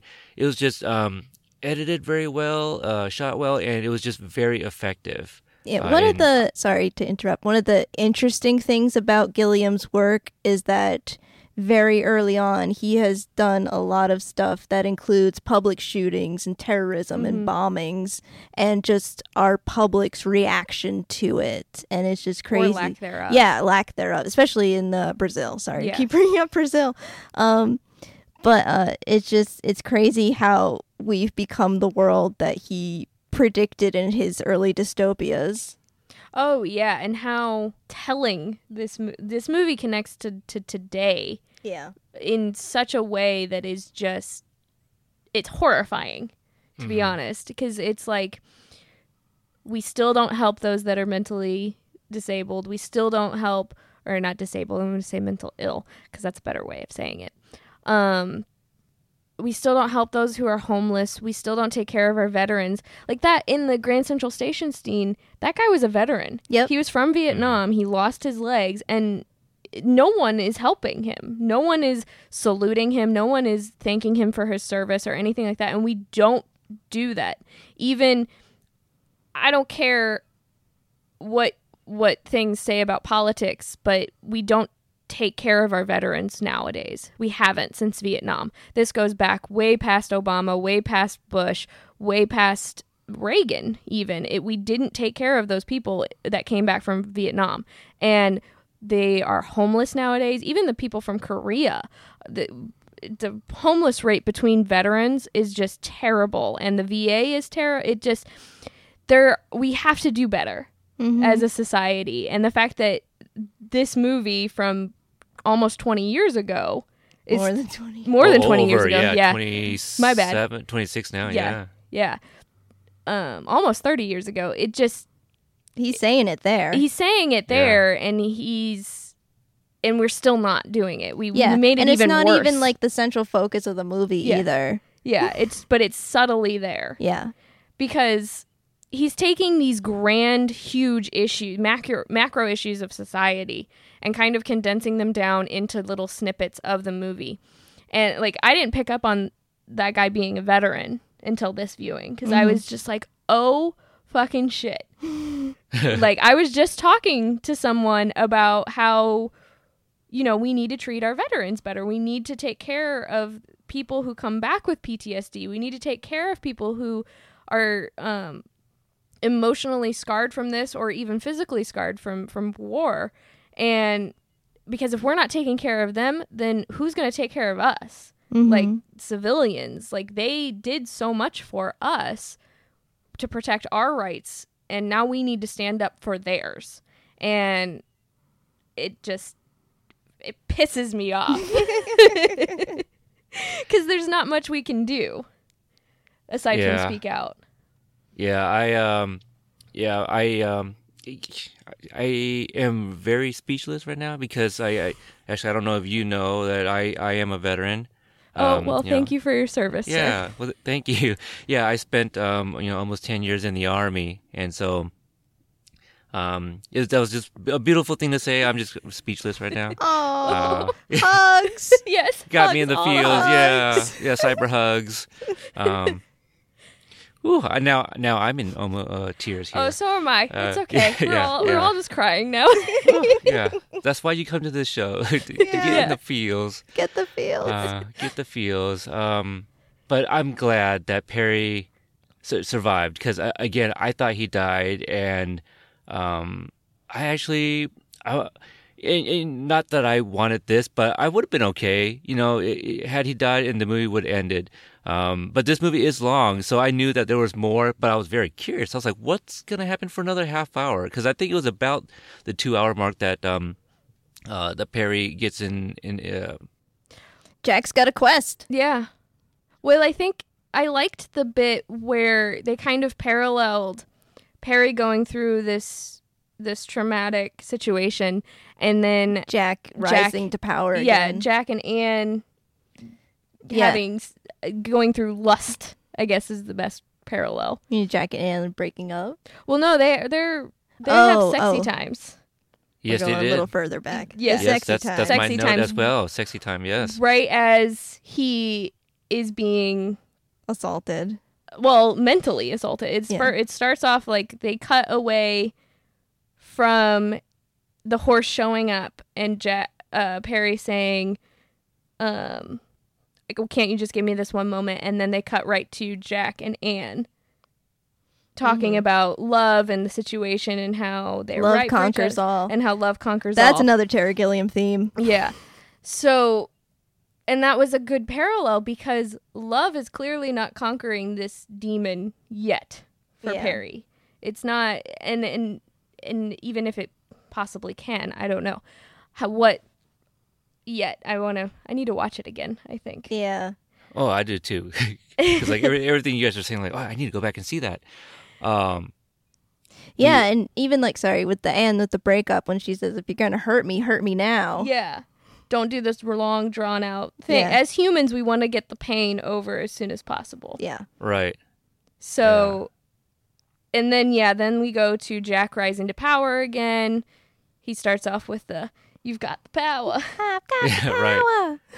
So You know, it's so funny. Like, um, when I saw David Price Hyde, David right, Hyde that- Pierce. him too. Yes, uh, I saw. I was like, he looks like that dude from uh, uh, uh um, From Frasier. Frasier. I was Yeah. about to say He is little Grammer. Frasier. That's He's Kelsey like, he's Grammer. Yeah, right. And I was just like, I was like, if that's him, he looks super young. He looks like he's 15 years old. Um, and that guy, like, he, I guess he wears the same thing in everything he does. It's always in a suit and wears his glasses. Uh, He's got a look. He, yeah. yeah. he really does. I guess, yeah, that's what I, I've, um, I He looks grew like up. a mob guy, to be honest, though. You thought so? the hat. The hat gives Uh, it a Oh, little right, yeah, Chicago yeah, yeah. mob. Give him a fedora. Uh, Yeah. yeah, a little out of place that one. Um, I just uh, growing up, I've always thought like if I ever directed like a, like a live version of Simpsons, he'd be Smithers. Oh, he would be a good Smithers. so uh, that was that was my fantasy casting there. But yeah, Jack rises back to power here, um, and then he finds out about Perry being in this. Well, at the point he doesn't know he's in a catatonic state, but finds out what happens to Perry because he had previously given Perry his wallet, say, "Hey, take her out," you know, pay for everything, you know. And so I like that callback too. So I I appreciated stuff like that. I always appreciate good writing, and um, so they go see him. And again, I was just like, is, is he dead? What's going on? So to to see him like at least with his eyes open, I was just like, oh, okay, that's it's kind of nuts. But uh, yeah, He's in a catatonic state. Yeah. yeah, yeah, yeah. Just um, yeah, I was waiting for Lydia to show up too, but we actually don't even get her until like way later on when she brings them like what watermelon pajamas or something. Yeah. Yeah. She's making sure he has the fantastical, I think. Yeah. Taking care of him. Also, anything other than those stripes, get out of that uh, cage symbolism. Yeah, the cage symbolism. Yeah. Um, let's see. So Jack, yeah, we talked about um, already his uh, his quest here that he does. Who who's that guy that uh, that owns that castle mansion thing? Carmichael? Yeah, Yeah. who's he? He's Is not, he a real guy or? I don't I think think- that's actually a museum. like IRL. Yeah. I mean, I know they use that exterior in the new Ghostbusters movie Yeah. for a museum, so I might just be getting that confused, but I think it was also a college at one point. yeah, I feel like you're right. Okay, so I thought that so so in the movie it's actually not a real. Oh, in real life it's not a real place. It's probably. I don't think it's a real Correct, home. but it was playing as some rich guy's house. Yeah. Okay. Yeah, I got a little like um Princess Bride feel on the inside, you know, with like the stairs and the stuff like Ooh, that. Yeah. Mhm. Yeah. And so uh so having conquering his quest, he uh goes back and gives uh Perry the the Holy Grail. But also, during his quest, he saved somebody from accidental suicide, which is full Rich circle. person- You know, Speak for real suicide. yeah. So like him saving somebody else, like how he was saved. grill. Yeah. Oh, okay. I didn't I didn't get it get that. See, again, I, I got to go back and watch it. I I felt it was kind of like he was uh obviously he saw he was trying to wake him up, right? And uh, Yeah. so did he inten- okay, so he intentionally let, set off the alarm so the cops could come in. and Save the guy. resuscitate him. Yeah. Yeah. Okay. I took it as dude was already dead. Oh So, yeah, So I I must have missed uh, something it's a because quick it's a quick newspaper transition Right. Yeah. I saw that uh something that it saved was that he suicide saved thwarted by, by Yeah. thwarted by cat yeah, burglar. burglar or, yeah okay Yeah. okay that's what it was okay so that makes sense now okay so so jack goes to see anne after this and um i was like okay this may not happen but i really need anne to slap him i just i need it and if she didn't i was gonna be so mad and but we got the slap so a slap and a kiss. Yes, of course. But yeah, I was just like, because I felt like she had to slap him, right? Uh, because I feel like if she didn't, then she he won her back too easy. Yeah. yeah, yeah, and then I think like for her character, like I, I uh, then I wouldn't have bought her character. I was like, wait a minute, I thought she was stronger than this. Yeah, so I was she is really tough. waiting for that. Yeah, so I I'm glad that that slap was in there. Could have used maybe like a knee to the groin or something like that. Could have like. She could have wants him to still be it. useful. Yeah, she, Oh, she right, right, still right. needs the, the Yeah. functioning equipment. She needs the peen. She needs the peen. Uh, speaking of peen, we get those too. Uh, Jack and Perry both nude in the park. You know what I thought when when we saw the the skyline? I was like, is is this Lydia and Perry? Like, are we gonna are we gonna see Lydia? But yeah, no, It's I the I- I- I, friendship. didn't know. Yeah, no. So so I thought that was funny too. Uh, that it was Jack and Perry uh, laying laying in the park uh, naked. So Yep. They saved one another in a sense. Yeah. So I think it's for me the ending is just it's about Jack realizing that the power isn't everything, that you won't get fulfilled by it. You'll be depressed. You'll end up causing more harm than good. And to do good, you have to go outside of yourself and find community and find a friendship and find love, whatever form that is. It doesn't have to be romantic love. I think that's the greatest thing that Terry Gilliam does is that romantic love isn't the only type of love that exists. He's very good. Even in Brazil, he talks about more than just romantic love. Or not Brazil. Not Brazil. Um, And like Baron Munchausen. yeah, Baron Munchausen's a friendship movie. yeah. He he really focuses in on not just the memoir of everything. It's definitely a lot of friendship love. Yeah. So, I, I, I and you guys kind of uh, changed. Well, not changed, but um, the wording is slightly different each time. But you uh, are you ready to rate this movie? Is is that is that how it's? Oh yeah, yeah, yeah. Yeah, yeah. sure. Ready to rate this movie? That's course. that's what it is. So, uh, do you guys want to go first, or I don't know how we did it last time. I, it doesn't really matter to me. I think Okay. we went first. Last. I'm not ready. You're not ready? Maybe you know what? I want to go just in case somebody takes my item. Okay. okay and um you know since it's my first time too but uh okay so this movie is definitely usually not something i i watch um just the it's it's definitely dark now i don't like not watch dark movies. Like uh, again like uh, world's greatest dad is is well it's a dark comedy but like so, something like this is just uh not my alley not up my alley. Like um uh, movies like jacob's ladder can you know kind of come to mind uh, what dreams may come. Those movies I've I've watched all of those, but they're they're they're not ones I would buy and have my own collection of these type of movies. They're just they're just not my type of movies. But I will definitely give anything a shot.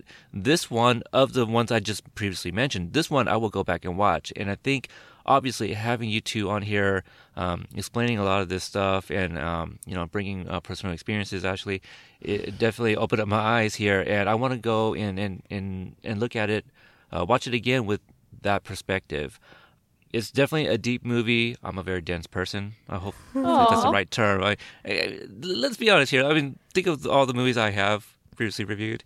You know uh, I, I think there might be a bit of a stigma you know like in, in my choice of movies too. Like maybe i don't do these type of movies because i i don't get them you know? And and i'm, I'm okay with saying that uh, i'm just uh, i'm not deep into my thoughts. I watch movies to escape reality and just have a good time.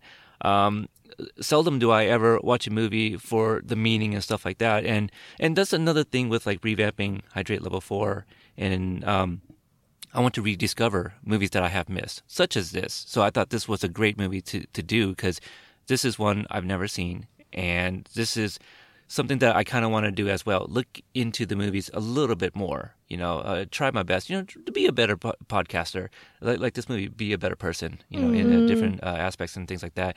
So uh, for this movie, because it, it wasn't really my type of movie, but again, I'm definitely going to give it another watch.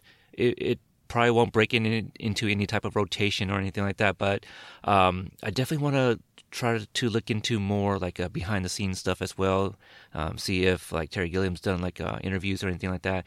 But I'm to give it a three and a half copies of Ordinary Peepholes. Oh, that was a good one. Brilliant. Oh, thank you, thank you, thank you. oh yeah. Take a bow for that one. that Oh, was great. Thanks. thanks. Uh, how about like a curtsy? Is that is that what it's called? Can I can I do Yeah. a curtsy? Yeah, Why Do a not? curtsy. Go yeah. for it. You know, Sure. because uh, I I'm pretty sure um, Michael Jeter did one, so I'm gonna Yes. do a Michael Jeter did. curtsy. So there Yes. we go. Uh, All comes back to that. He's I love beautiful. that guy. yeah. He is. Okay. Uh, I'm going to rate this movie four and a half holy grails. Ooh. Very good. One. Whatever grail you may think it is. Yeah. Because I think the great thing about the movie is that it takes the grail quest and doesn't make it about what the grail is. Mhm. Like you're trying to say, oh, the holy grail is this cup that cut caught the blood of Christ. But no, it really wasn't. It's like it's love for me. That's what I think Mm-hmm. they're trying to say here. Yeah, because uh, Jack just gives him the the cup. It awakens him, but then that's that's that's the extent of it. Like you know, Perry does nothing with the cup afterwards. Yeah. Yeah. But he finds community. He he has friendship now. And Oh, that's the real yeah. girl. Yeah. Yeah, yeah, yeah. I'm going to give this movie five Pinocchios. Yeah. Yes, it, I I like that too. It, it was uh, it didn't one point like um, uh, Perry like point to Jack and kind of did like a your nose is growing kind of Yeah. deal. Mhm. Yeah. I like that a lot. So that was uh, that was also nice. Uh, Terry Gilliam should do like a live version of Pinocchio. Wow. Oh. That would be dark. yeah. That yeah, would be. would. I want to see that. Yeah. Oh, can you think about the whale scene? Ooh. Ooh. Yeah. I like your idea there, Peter. Let's Oh, fund it. Thank you. Let's do it. Let's There start go. a Kickstarter. yeah, there- you're, you're a filmmaker. Let's let's make this happen. Let's Yep. do it. I, I know I know a, a film editor who may need some work next month. Oh, this is true. All right, so yeah, that um that wraps up the the, the review, here, review here. I want to uh, thank you, ladies, obviously for coming on the show and also um choosing this movie. It's definitely super deep and dark, and um but you know, hey, I love me some Robin Williams. I'm I'm not a huge Jeff Bridges fan, but it's not not to say that I dislike the guy. Um, I don't have like a whole lot of favorite movies. You know, we mentioned Big Lebowski earlier. I don't have like um I can't say I have any go to Jeff Bridges movies for me. yeah, I'm trying to think of the other ones that I've. Yeah. I'd say for But me it's this yeah, one. I, Yeah. I like him a lot in this, but wasn't he Mm-hmm. also like in Tucker, the American Dream? Um, you know, obviously he was in the first Iron Man, but again, like like he's Oh, a great actor. He just like he doesn't have any movies that I grew up watching. Mhm. Um, Oh, but Tron. you guys did. That's the other Oh, one. Tron! You, you know what? I didn't grow up on that. I, I, I saw it when I was a kid. Not one I really cared about. I watched the remake or the the sequel, and I didn't care for the sequel either. Uh, he looked great, you know, as a like young version of himself. um, you guys did cover his brother in Jerry Maguire, Beau Bridges. Mm-hmm. mm-hmm. Yeah, race race's uh, daddy from from Texas. Yeah. Uh, so check that out, everyone. It was it was a great listen. I mean, every episode is really, you know, from Splash to Can't Buy Me Love and Jerry Maguire's. So all types of movies, even ones that you're like, oh, that's a comedy romance. So, uh, so yeah, why don't you guys give out your contacts and where listeners can find you and listen to your wonderful show? Well, our website is thecutaways.com, and we are on Facebook and Twitter and Instagram as at Cutaways Podcast. And you can find us pretty much anywhere that you listen to podcasts like iTunes and Stitcher. yes. And Podbean. Yeah. And what was the other one that I did? Pocket Casts. And if you can't find it there, just let us know. We'll put Yeah. it there. There it is. And also, uh, I love the, the intro with that uh, the, the little gu- guitar. Um, I do a little air guitar when I- when I hear it. I, I play along, you know, as I'm walking these streets here working. I just do a little little Bill and Ted air guitar along with it. So it's it's great. That's that's what happens when you binge. You pick things up like that. So it's, well, it's a thank fun you listen. so much. Yeah, Yeah. I love Jimmy's intro. He did a really good job of making it very Runaways. Yeah. Yeah, Uh, yeah. I, I, I, I definitely liked the movie when it first came out. I, I want to go back and watch it, but I, I did enjoy that movie. Um, but yeah, uh, for me, I'm also on Instagram and Twitter at Podstalgic. Um, you know, got an email. I'm not sure if anyone's really interested in emailing in, but uh, anybody that wants to like interact with me, I host another show. We got five with my co-host Devin. You know, we do a top five list. Um, you know, we have a group page for Cortemp Arts. It's just called Cortemp Arts Podcast. So if you want to leave feedback for We Got Five, you can do so there. You can interact with me, talk about Podstalgic, maybe movie suggestions there as well. Um, I'm all over Twitter. You can find me at Rip Citizen on my personal Twitter if you want to talk basketball or, you know, anything else. I welcome the interaction.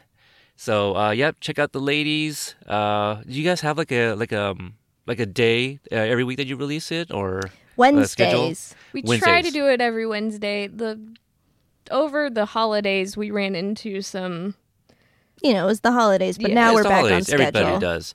We're yeah, back so on you schedule go. every Wednesday. every Wednesday. So hump days. There you go. On hump day, Yep. you know, look it up. So uh, and and just um, you can almost always count on peen talk and butt talk. Almost always. Almost And- always. Or Patrick e- Dempsey's even- hair. Well, see, even if the movie doesn't have said peen and butt, you would always say this movie can use a little bit more peen and butt. So Yes. At least you'll get that talk and some singing. You can always guarantee there's some singing on the show, so it makes it's my a days slumber better. party. It is a slumber party for sure. Yeah, For Yeah. your ears. for your ears. very fitting. Um, yeah, I use a word like eargasm, so it's it's like a, a joy for me to listen to the show. So uh, I can't I can't say enough about it. Um, and so that that's that's all I got. So uh, thank you, ladies, again. Until the next episode, thank you all for listening. Bye.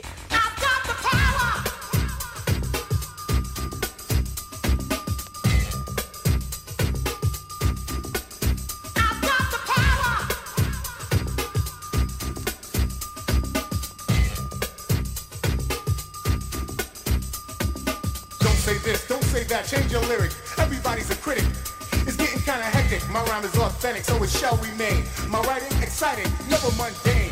In actuality, my personality keeps my mentality based on real life situations, not speculations, but verbal illustrations of how I feel. Without substance or content. You need to slow your speed, stop the nonsense. These are the words of the rising sun, surprising some who thought I was just another humdrum. I'll take a page, write a phrase, and rephrase it. Treat it like a national flag and upraise it. So a nation of people can feel proud about a brother who speaks out real loud.